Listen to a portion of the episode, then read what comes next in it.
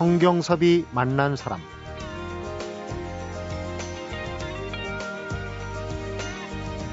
얼굴이 남과 달라 받는 고통은 환자 스스로가 아니면 모른다. 그들은 사회생활을 할 수 없는 현대판 불가촉 천민이다. 부모들도 자신 때문에 자녀가 이렇게 됐다고 자학한다. 이들의 고통을 외면할 수 없었던 것이 이 수술을 시작한 이유다. 성경섭이 만난 사람, 오늘은 베트남 얼굴 기형 어린이를 17년째 무료 시술을 하고 있는 분당 서울대병원 진료보원장 백농민 교수를 만나봅니다.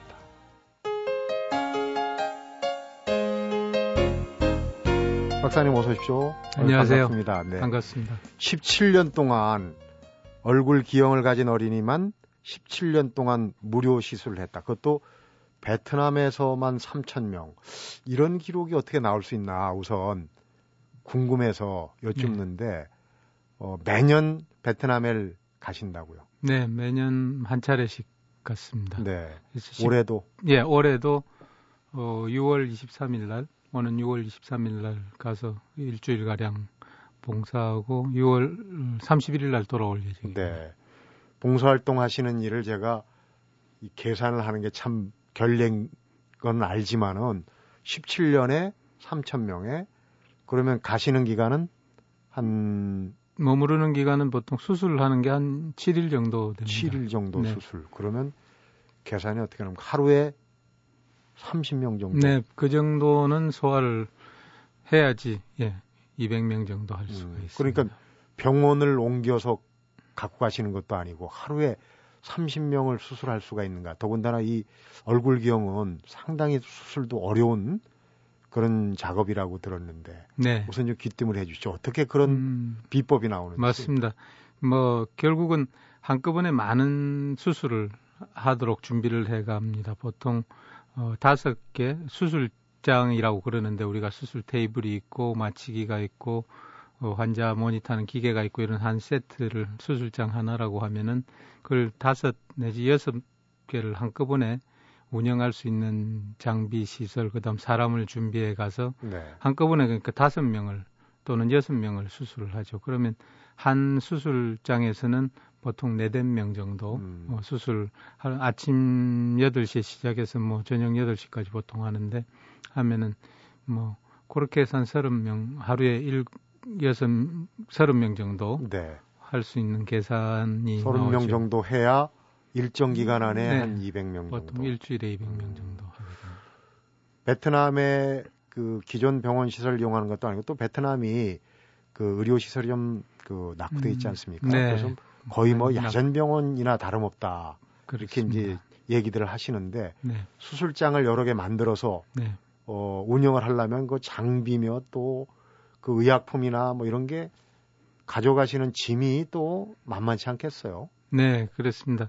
어, 뭐 베트남 병원은 사실 빌, 빌어서 우리가 어, 사용하게 되는데 어, 베트남 도립병원이죠 말하자면 네. 우리가 가는 곳이 대부분 도립병원인데 가서 그 병원의 수술장하고 병실을 비워서 사용합니다. 근데 수술장이 아까 말씀하셨지만 아주 어, 시설이나 모든 게뭐 아직은 뭐 많이 열악합니다. 네. 우리 기준으로 보면은 그래서 그 수술장 다섯 개 여섯 개를 꾸밀 수 있는 어, 장비 시설 그다음 소모품 이런 걸 전부 다 사가지고 가고 어, 거기에서 쓰는 거는 사실 수술 침대 그다음 수술장 등 이런 거는 뭐 벽에 붙어 있으니까요. 네. 사용하는데 사실 최근까지도 수술장 등도 너무 너무 오래되고 해서 어, 저희가 배터리로 어, 머리에 이제 쓰고 하는 어, 네. 어, TV 같은 거 보시면 많이 어. 보셔서 그런 걸 요새는 가지고 가는 정도고 다행히 이제 우리나라 의료기기 산업도 굉장히 발전해서 그런 가져가는 모니터하는 기계 뭐 수술에 필요한 장비 이 많은 게 우리나라에서 만든 걸 가지고 갈 수 있게 돼서 네. 비용 면에서도 최근에는 뭐 많이 어, 도움을 받고 있죠. 음. 그러니까 국위 선양도 뭐 대리라고 생각합니다. 그럼요. 청취자분들께서 혹시라도 그렇게 어, 대량으로 하다 보면은 안전의 문제 걱정하시는 분 있을 텐데 네. 뒤에 설명을 해 올리겠습니다. 네. 전혀 그런 걱정은 안 하셔도 될 것 같고요. 혹시 뭐 기록으로 친다면은 해외에서 하는 그 의료봉사 활동 중에는 수술 기록으로는 최다가 아닐까 싶어요. 아, 저 수, 저도 숫자는 약해서 어, 뭐 그런 거 잘 안 알아봐서 잘 모르겠습니다. 네. 음, 네. 그렇군요. 어, 좀 순서가 뒤바뀐 감도 없지 않아 있는데 그 어린이들의 얼굴 기형을 수술해서 이제 제 모습으로 정상적인 모습으로 만들어준다는 이제 그 정도로 제가 이해를 하고 있는데 네. 그 어떤 기형들입니까? 예, 얼굴 기형이라 하면 뭐 얼굴에 아시겠지만 눈, 코, 입, 귀, 뭐 그다음 얼굴 두상, 그다음 얼굴형 뭐 굉장히 많은 얼굴에 자세히 보시면 기관이 네. 포함되어 있고 음, 기능도 마찬가지입니다. 뭐 먹는 것, 냄새 맡는 것, 보는 것, 듣는 것이 중요한 기능들이 얼굴에 다 집중되어 있습니다. 네. 그 어디라도 이상이 있고 또 음, 비정상인 걸 우리 다 얼굴 기형이라고 합니다. 네. 뭐눈 기형도 있고 코 기형도 있고 입술 기형도 있고 입 기형도 있는데 그 중에 제일 어, 숫자가 많은 게 사실은 입술의 기형, 그다음 음. 입천정의 기형입니다. 그걸 우리 한동안은 이제 은청이라고도 불렀고, 네, 속된 예, 예, 지금은 이제 그런 안 좋은 말 쓰지 말자 해서 구순열, 구개열 또는 입술 갈림증 이런 말로 표현하지만은 네. 그게 숫자로는 제일 많은 부분을 얼굴 기형 중에 차지하고, 네. 그 나머지는 사실 숫자로는 상대적으로는 작은 편에 속합니다. 그래서 음. 우리가 가서 베트남에서 수술을 해도 똑같은 비율로 숫자가 굉장히 많은 어, 입술, 입천장 기형, 뭐 구순열 구개열이 숫자가 많고 네. 나머지 기형들은 상대적으로 숫자가 작고 음. 그래서 그 대충 그 비율에 맞춰서 수술을 합니다. 음. 기능적인 어떤 그 부족보다는 정서적인 게 굉장히 또 클 수가 있지 않습니까? 얼굴에. 음, 물론이죠. 예, 맞습니다. 요즘은 조금 도드라지게 그, 그 기형이 많지 않은 것 같은 생각이 들어요. 어떻게 좀 뭐 출산 풍토나 이게 바뀐 건가요? 어느 정도의 그 기형이 음, 생기는지. 그 요즘 와서 숫자가 준 이유는 사실 제일 큰 거는 애들의 그 아기들이 나오는 숫자가 줄어서 그러리라고 생각을 아, 합니다. 아, 출산율 좋아. 네. 어, 얼굴 기형은 선천적인 경우는 뭐 어느 민, 인종이나 큰 차이가 없는데 한 500명 또는 400명 신생아 중에서 한 명은 어, 뭐 입술 이상이든 얼굴 기형이 있다고 생각을 하고 있습니다. 네. 대부분 그렇군요. 인종에서 그래서 그 숫자는 꾸준히 나오는데 최근에 와서 이제 출산율이 현격하게 주니까 우리는 음, 눈에 들띄는 거. 또 하나는 우리나라만 해도 이제 얼굴 기형이 있는 어, 어린이들이 태어나면은 아주 어릴 때 대부분 수술을 해서 네. 어, 사회생활 할 때 또는 뭐 학교 다닐 때 눈에 띌 때 정도 되면은 어, 거의 안뛸 만큼 해서 나오게 됩니다. 아. 사회에 나오게 됩니다. 그래서 실제로 그런 게 있었지만은 이제 많은 경우는 잘 모르고 어, 넘어가는 경우도 있고 음. 그런 거고 베트남이나 이런 캄보디아나 우리보다 어, 어려운 나라들은 경제적으로도 어렵지만은 의료 어, 기술 또는 지식 이런 의료의 차원도 낮기 때문에 네. 우리만큼 그렇게 제때 시간 맞춰서 또는 빨리 수술을 못 해주고 또 그동안 경제적으로 수, 어려워서 수술 못한 인구가 굉장히 많이 밀려 있는데 그걸 양적으로 처리를 못 해주니까 상대적으로 많아 보이고 음. 뭐 그렇게 지금 해석은 하고 있습니다. 네. 어, 제가 뭐 짧은 지식입니다만은 일단 그 얼굴 기형을 어, 수술을 해도 잘하는 아이들이니까 이제 어, 부차적으로 2차 변형도 올 수 있고 해서 그렇습니다. 어, 두 차례 이상 뭐 수술을 해야 되는 경우도 많다. 네. 근데 그렇습니다. 베트남 같은 경우는 그 많은 일을 하다 보면 그렇게 세심하게는 못 하지 않습니까? 근데 2차 변형이 없도록 거의 완벽하게 어떤 시술을 하시는 거 아니냐. 네. 그런 어, 제가 베트남을 가서 가기 전부터 이제 그 가, 같이 가는 의사들, 간호사들 또 이렇게 멤버들을 사전에 만나서 미팅도 하고 교육도 뭐 사전에 하고 할 때 늘 강조하는 게 우리한테 이번에 수술 받는 어린이들이 아마 뭐 얘 입장에서는 생애 처음이자 또 마지막 수술이 될지도 모른다. 네. 예. 그래서 우리 서울 같으면 여기서 수술해줘서 마음에 안 들면 또 하고 또 뭐 잘못되면 또 하고 뭐 내가 책임지고 계속 해줄 수 있지만 그 나라에서는 그렇게 할 수가 없다. 그러니까 네. 우리 한 번을 내도 이게 뭐 다시는 안 해도 될 만큼 또는 어, 뭐 부작용이나 이런 게 절대 없도록 어, 최선을 다해서 하자는 걸 늘 강조하고 수술도 거기에 맞춰서 아주 어, 철저하게 하려고 노력을 합니다. 네. 그래서 상대적으로 뭐 2차 변형이나 이런 걸 음, 어, 미리 막을 수 있는 것도 있고 또 하나 어, 아무리 그렇게 해도 2차적으로 수술을 해야 될 경우도 꼭 있습니다. 네. 네. 나이에 맞춰서 그럴 경우는 뭐 부득불 저희가 다음에 가서 할 약속을 못하면 그 베트남 현지 의사분들한테 음. 부탁을 해놓죠. 얘는 어, 5년 뒤에 이거 말고 또 다른 걸 하나 해줘야 된다. 네. 그리고 실제로 그런 수술하는 걸 어, 베트남 어, 의사들 여기 이, 초청해서 어, 6개월 1년씩 연수를 시켜서 가리켜서 다시 보내기도 했고 네. 그래서 그분들이 뭐 그럴 일이 있으면 맡아 하도록 그렇게 어, 지금은 뭐 시스템을 만들어 놨습니다. 네. 아, 이런 질문은 좀 우선 양해를 부탁드립니다. 우리가 성형하면은 기능적으로 올바르게 만들어주는 것도 있지만 우리가 뭐 성형 공화국 좀 안 좋은 이름도 있지 않습니까? 네, 그래서 그렇습니다. 성형들 참 많이 하시고 기술도 우리 이제 성형 어, 외과의 기술이 좀 있다. 그래서 외국에도 온다고 얘기를 들었습니다. 그런데 어, 이 안면기형은 사실은 돈 되는 분야는 아니지 않습니까? 돈이 음. 되는 분야로 가실 수도 있는데 그것도 이제 또 무료 봉사 활동도 하시고 돈에는 별로 관심이 없으신 건가? 아. 생각됩니다. 뭐 사람이 사는데 어떻게 뭐 돈에 관심이 없을 수가 있겠습니까? 근데 저는 뭐 글쎄요 얼굴경 수술을 택하게 된 거는 도전이었다 할까요?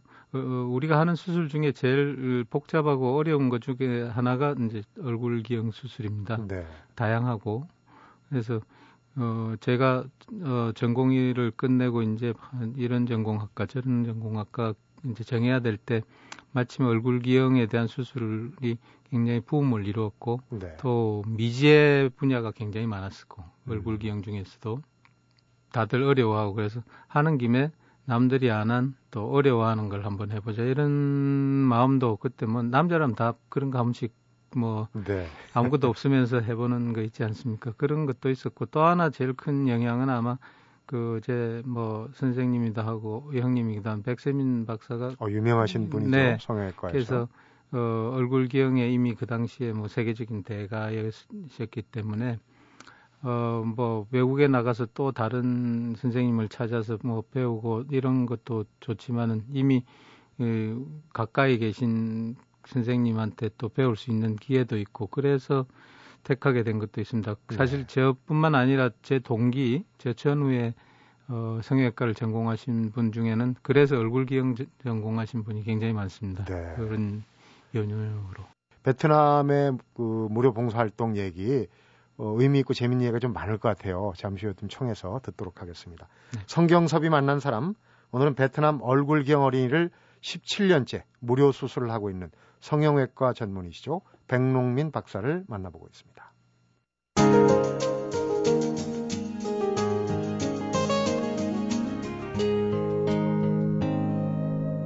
성경섭이 만난 사람. 좀 전에 스승이자 형님 얘기를 하셨어요. 네. 백세민 박사. 방송에도 자주 나오시고 굉장히 유명하신 성형외과 전문가신데 그분 네. 동생이시라는 거 지금 청취자분들도 아 지금 그렇구나 하고 이제 하시는 분이 있을 거예요. 네. 나오신 김에 백세민 박사님은 잘 계십니까? 네, 네, 잘 네. 계시고 네. 지금 뭐 연세도 있으시고 그래서 은퇴해서 계시지만 늘 음. 우리가 하는 일에 관심을 가지시고 도와주시고 격려해 네. 주십니다. 음. 어쨌거나 이제 형님의 영향, 그 다음에 남자로서 한번 도전 의식을 갖고 얼굴 기형, 성형 중에도 어, 도전을 하시고 이제 거기에 그 일가를 이루시고 있는 과정인데 형님이 꼭 그, 그 길로 이끌 때 내가 그냥 마음에 내켜서 뭐 확 하고 그러지 않은 부분도 혹시 있지 않나 제가 좀 짓궂게 여쭤보겠습니다. 아, 네, 사실 어 제가 성형외과를 전공하고 나서는 사실 형보다는 스승의 역할이 대부분이었고 네. 형님 뭐 지금 뭐 베트남 봉사도 마찬가지입니다만은 뭐 대부분이 처음 아이디어가 백승인 박사님께서 네. 내신 건데 사실 기초 기본적인 걸 만들어 주시고 뭐 한 거에 대해서는 사실 뭐 뭐라고 표현을 해도 못할 만큼 큰 영향을 많이 받았죠. 네. 제가 모시기 전에 어, 이 세민 얼굴기용 네, 돕기회. 네, 돕기회. 네. 앞에 세민이 무슨 뜻인가 처음엔 몰랐어요. 그런데 그게 이제 백세민 박사의 네. 어, 이름이 들어가 있다.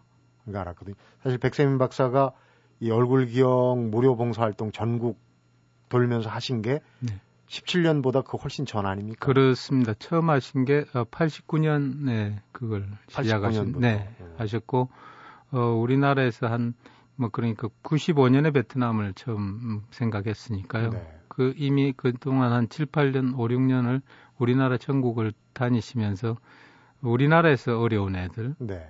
뭐 수술을 해야 되지만 경제적으로 힘들다, 뭐 또는 뭐 집이 멀어서 못 온다, 뭐 이런 여러 가지 복잡한 어려운 애들을 돕기 시작하셨죠 처음에. 네. 그것도 처음에는 뭐 한 명, 두명 이렇게 주머니 돈으로 음. 뭐 하시다가 점점 규모가 커지니까 친구들, 친지들 뭐 이렇게 후원자들을 이제 네, 예, 네. 찾으셔서 같이 하시고 그게 지금 하는 이제 세민 얼굴경 돕기의 음. 어, 바탕이 된 겁니다. 그렇군요.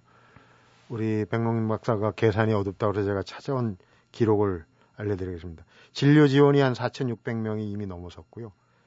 토탈입니다, 국내에서. 네. 그리고 1,150명의 수술비 지원. 네. 그러니까 이제 뒤에도 얘기를 나눠보겠지만 그런 후원 자금을 모집하는 것도 사실은 실제로 그 수술을 하는 기술적인 면 못지않게 더 어려운 부분이 있어요. 그렇습니다. 베트남을 선택하게 된 게 베트남이 참 어려운 지역인데 활동하기도 그렇고 네. 어떻게 베트남을 선택을 하게 되신 건가요? 베트남은 음 95년 그 전 후에 제가 기억을 하지만은 그때 제가 총무를 맡았었습니다. 네. 어느 우리보다 더 어려운 나라의 얼굴기형 어린이들도 이제 좀 도울 때가 됐다. 우리나라도 이제 충분히 남한테 도움만 받는 나라에서 도움을 주는 나라로 바뀔 때가 됐다고 전부 의견을 모아서 어 그럼 어느 나라를 한번 선택해 보자 해서 의논을 시작했는데 한 6개월 동안 뭐 어, 우리 주변에 있는 모든 나라는 다 어, 검토를 했었습니다. 네. 그 중에 베트남이 나온 거는 어, 마침 그때 베트남하고 우리가 수교를 어, 한지 얼마 다시 수교한 지 얼마 안 됐었고 네, 1992년이죠. 그렇죠. 네. 예. 그 어, 베트남하고 우리하고 아주 특수한 관계에 있어서 음, 긴 시간 동안 우리하고 어, 음, 뭐 좋지 못한 일도 있었고 네. 그런 여러 가지 복합적인 게 작용했습니다. 음. 그래서 베트남 또 사실 베트남이 그 당시 뭐 제일 어려운 나라 중에 하나였고 그런 걸 감안해서 그럼 베트남에 있는 어린이들은 상태가 어떤지 한번 알아보자 해서 대사관을 통해서 네. 그 당시 어 주한 베트남 대사께 어 이런 이런 생각이 있는데 어 도와줄 수 있냐 네. 여쭤봤습니다. 음. 그랬더니 그분이 너무나 흔쾌히 어, 우리가 할 수 있는 걸 한번 찾아보겠다 하시면서 우리 이가 베트남 갈 수 있도록 모든 기본적인 걸 도와주셨습니다. 네. 어, 그 말하자면 우리의 같이 일할 상대방도 소개해 주시고 사실 그 상대방이 굉장히 열심히 하고 튼튼한 어, 뭐 도움을 주셨기 때문에 네. 지금까지 계속 하는 거고. 네. 그렇습니다. 잘 만났군요. 그렇죠. 네. 그 얼굴 기형이라는 자체가 아이들이 이제 밖으로 잘 안 나오지 않습니까? 그런 네. 어려움도 있고 생각컨대는 베트남이 외침을 많이 받았잖아요. 네. 외국인들의 어떤 활동에 대해서 어, 소극적일 수도 있고 어려운 점이 좀 많았을 것 같아요. 네, 그렇습니다.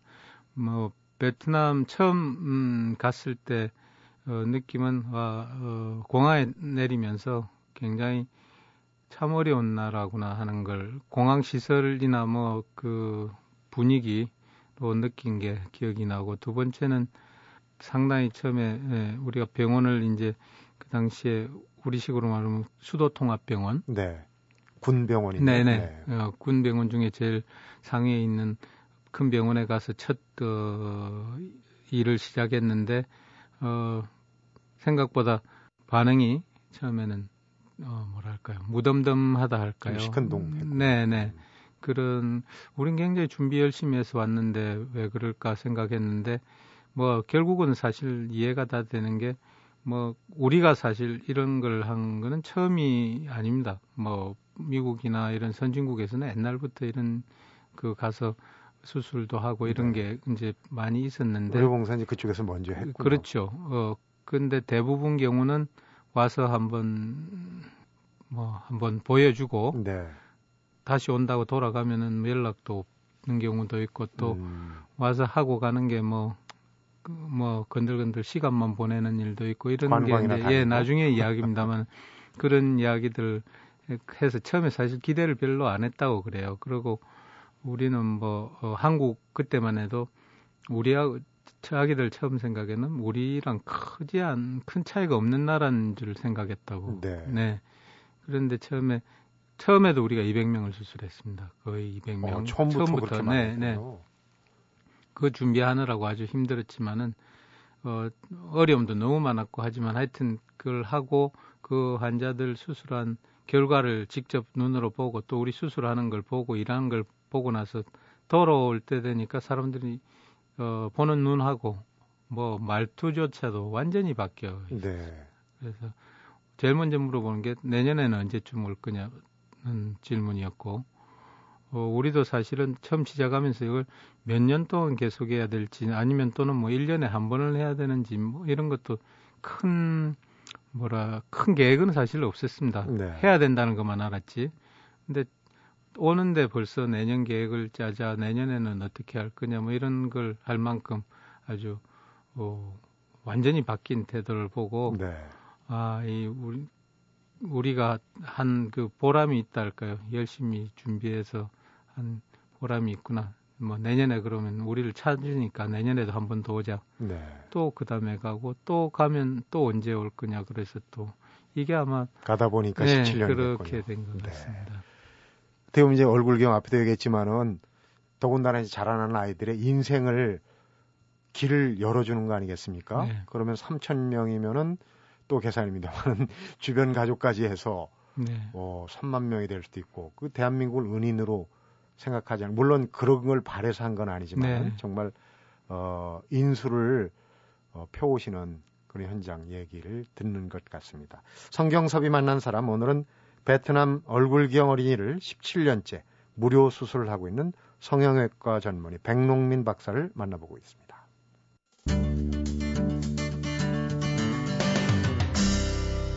성경섭이 만난 사람 200명씩 17년 동안 이제 혼자 하긴 참 벅찬 초기에 뭐 총무도 하셨다 그런 얘기를 했는데 여기에 그 아주 어 골수 분자들도 계시고 네, 매년 그렇습니다. 그 의료진을 꾸리기가 쉽지 않을 거예요. 여러 여러 차례 또 반복해서 가시는 분도 꽤 있으시다면서요? 네, 그렇습니다. 처음에는 사실 사람 꾸미는 게 진짜 작은 일이 아니었는데 이 자꾸 이제 연륜이 쌓이면서 여러 번 가시는 분도 생기고 또 따로 가고 싶어 하는 분도 늘고 해서 지금은 사람 꾸미는 게 그렇게 힘들진 않지만은 한 3분의 1 정도는 어, 한 번 내지 이상 가신 분들이고 네. 그 중에 특히 한 다섯 명 정도는 뭐 거의 매년 가시는 골수 분자가 있고 어, 나머지는 이제 어, 자원봉사 또는 뭐 그걸 받아서 같이 뭐 대부분이 의사하고 간호사지만은 음. 어, 받아서 같이 팀을 꾸리고 있습니다. 팀 네. 꾸린 자체는 이제 그게 역시 이제 노하우가 생기고 또 어, 풀이 많이 생겨서 어, 난 올해는 못 가지만 내년에는 가고 싶다 이런 걸 미리 저희들이 받아가지고 네. 어, 운영을 하고 있습니다. 음. 우리 저 백원장님 같은 경우는 그 분당 서울 서울대 분당병원 네. 거기 갔다 오셔도 봉급은 나오지 않습니까? 그렇죠. 개인 병원 하시는 분들은 문을 닫고 가시는 거예요. 네, 저도 그게 참 늘 놀랍기도 하고 불가사의하기도 하고 네. 어 그리고 어떨 땐 제가 미안해서 뭐 한 번쯤 빠져도 된다 뭐, 뭐 신경 안 쓰셔도 됩니다 이래도 오히려 제가 한 번쯤 연락을 안 하면 화를 막 내고 네. 네, 왜 연락을 안 했냐고 그럴 정도로 아주 사실 제가 본받아야 될 분들이 많이 계십니다. 네. 요즘 얘기로 하면은 봉사에 바이러스에 감염되신 분들이 음, 그렇습니다. 네. 그이 월남, 네. 이 베트남 죄송합니다. 베트남 경우 외에도 지금 그 우즈베키스탄, 몽골 네. 이쪽 얼굴 기형 어린이들도 무료봉사 시술을 했다 그런 기사를 본 적이 있어요. 네, 그렇습니다. 우즈베키스탄은 2006년 부터 어, 음, 우연히 인연이 닿아서 우즈베키스탄에도 어, 그런 얼굴 기형의 애들이 많다 이런 이야기를 듣고 네. 어, 찾아가서 확인을 하고 어, 베트남처럼 대규모는 못하고 어, 뭐 여러 가지 사정상 한 번에 한 서른 명 정도 안팎씩 어, 가서 수술을 해주고 네. 하는 걸 뭐 매년 가다가 어떤 해는 또 여러 사정으로 그쪽 사정이 사실은 복잡합니다. 네. 우즈베키스탄은 음 그래서 뭐 2년에 한 번 가기도 하고 이런 식으로 수술을 해주고 또 정 어, 급한 애들 있으면 한국에 불러다가 수술도 하고 있고 네. 몽골도 비슷한 시기에 이제 어 몽골의 로타리 클럽에서 우리가 어 어, 기부를 할 테니까 음. 우리 애들을 수술해 줬으면 좋겠다 그런 제안을 받고 제가 몽골에 가서 비슷하게 하려고 생각했는데 가서 보니까 몽골은 또 여건이 너무나 틀린 게 인구는 작은데 땅은 넓어서 네.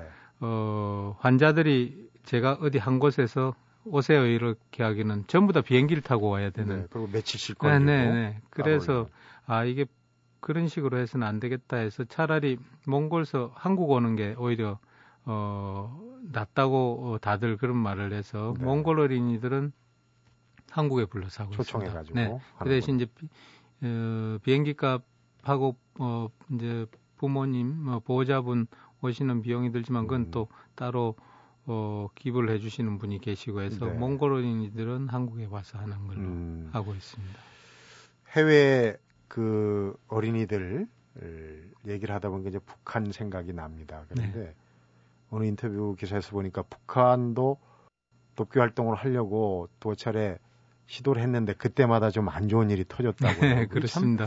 왜 그렇게 음, 됐을지. 그러게 말입니다. 이 뭐 2000년에 제가 한번 음, 평양을 방문했었고 네. 재작년에도 어, 한번 방문했습니다만 간 목적은 어, 북한도 뭐 얼굴경 어린이야 당연히 있겠죠. 있을 거고 또 어, 뭐 경제적 사회적 여건이 어린이들을 다 수술할 만큼은 못 된다는 걸 뭐 뭐 잘 알고 있는데 그럼 우리가 그걸 수술할 수 있도록 도와주고 또 뭐 수술만 할수록 수술만 해줘서는 사실 의미가 큰 게 없어서 네. 거기서 직접 할 수 있도록 어 교육 그다음에 설비 이 시설도 어 우리가 돕겠다. 네. 그런 의미로 찾아갔었습니다. 그래서 두 번 다 어 어느 정도 합의도 하고 합의서까지 쓰고 어 돌아와서 준비하는 와중에 아까 말씀하셨지만은 뭐 원치 않는 그런 어, 처음에는 이제 서해 교전이, 서해 교전이 있었고, 예. 얼마 전에는 또 천안함이 있었죠. 음. 제가 갔다 오면 그런다고 그래서 제 친구들이 저보고 가지 말라고 그럽니다. 안 가는 게 갔다만 오면 무슨 일이 그러게 말해요. 네. 그 북한하고는 참 인연이 네. 아직까지는 안 닿는데 네. 앞으로는 이제 기회가 있을 겁니다. 그럼요. 저뭐 확신이 있고 음. 뭐 올해라도 당장 뭐 기회만 된다면 북한은 뭐 사실 어 뭐 다른 어떤 나라보다 제가 꼭 가서 어, 어린이들 수술해주고 싶은 네. 데입니다. 이렇게 이제 봉사활동을 하려면은 뭐 내 돈을 털어서 하는 부분도 있지만은 주변에 어, 속된 말로 좀 아쉬운 소리를 좀 하셔야 될 입장인데 네. 살짝 여쭤보겠습니다. 한번 갔다 오시는데 물론 어, 봉사 인력은 무료니까 인건비는 빼겠죠. 한 어느 정도 돈이 듭니까? 어, 베트남만 하면 한 1억 5천 한번 갔다. 네. 그래서 네. 뭐좀 더듬 2억 정도 음. 어, 듭니다. 후원자들이 이제 많이 계실 텐데. 네, 그렇습니다.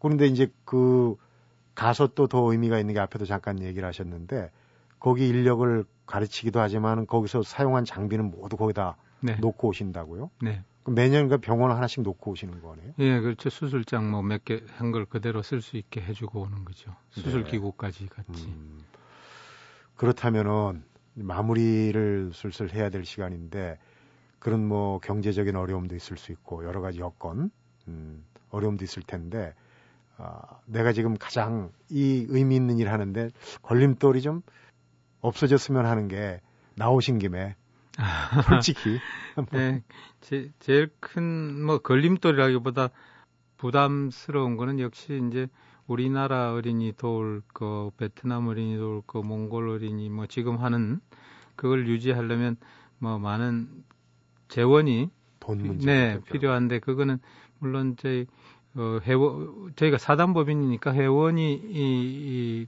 회비를 내셔서 내서 어, 유지를 하고 그 돈으로 수술한 겁니다. 네. 어, 그래서 회원들이 많은 도움을 주시고 기부금을 내고 계시지만 그게 늘 부족하고 아쉬워서 음, 그것만 좀 어, 속 시원하게 해결할 수 있으면 뭐 지금으로서는 제일 큰 뭐 그런 바람이 있습니다. 네. 참고로 법인 이름이 세민 얼굴기형 돕기 회입니다. 네. 앞으로도 정말 그 어린이들의 인생을 바꿔놓고 진로를 열어주는 일 아니겠습니까? 국내외에서 좀 많은 어, 봉사활동 힘써주시기 바라고요. 오늘 바쁘신데 시간 내주셔서 정말 고맙습니다. 감사합니다. 성경섭이 만난 사람, 오늘은 베트남 얼굴기형 어린이를 17년째 무료 수술하고 있는 분당 서울대병원의 진료부원장이시죠. 백농민 교수를 만나봤습니다. 많은 어린이들에게 먹는 것은 가장 큰 즐거움 중 하나입니다. 그런데 제대로 먹지 못한다면 본인의 고통도 고통이지만 부모의 마음은 얼마나 아프겠습니까? 이런 아이들에게 수술은 인생 전체를 바꿔주는 기적이나 다름없습니다. 그래서 백농민 박사는 고되지만 무료 수술 봉사를 멈출 수 없다고 말합니다. 자신이 가진 재능을 세상을 위해 쓰는 일, 그 나눔 자체가 행복인 거겠죠. 성경섭이 만난 사람, 오늘은 여기서 인사드리겠습니다.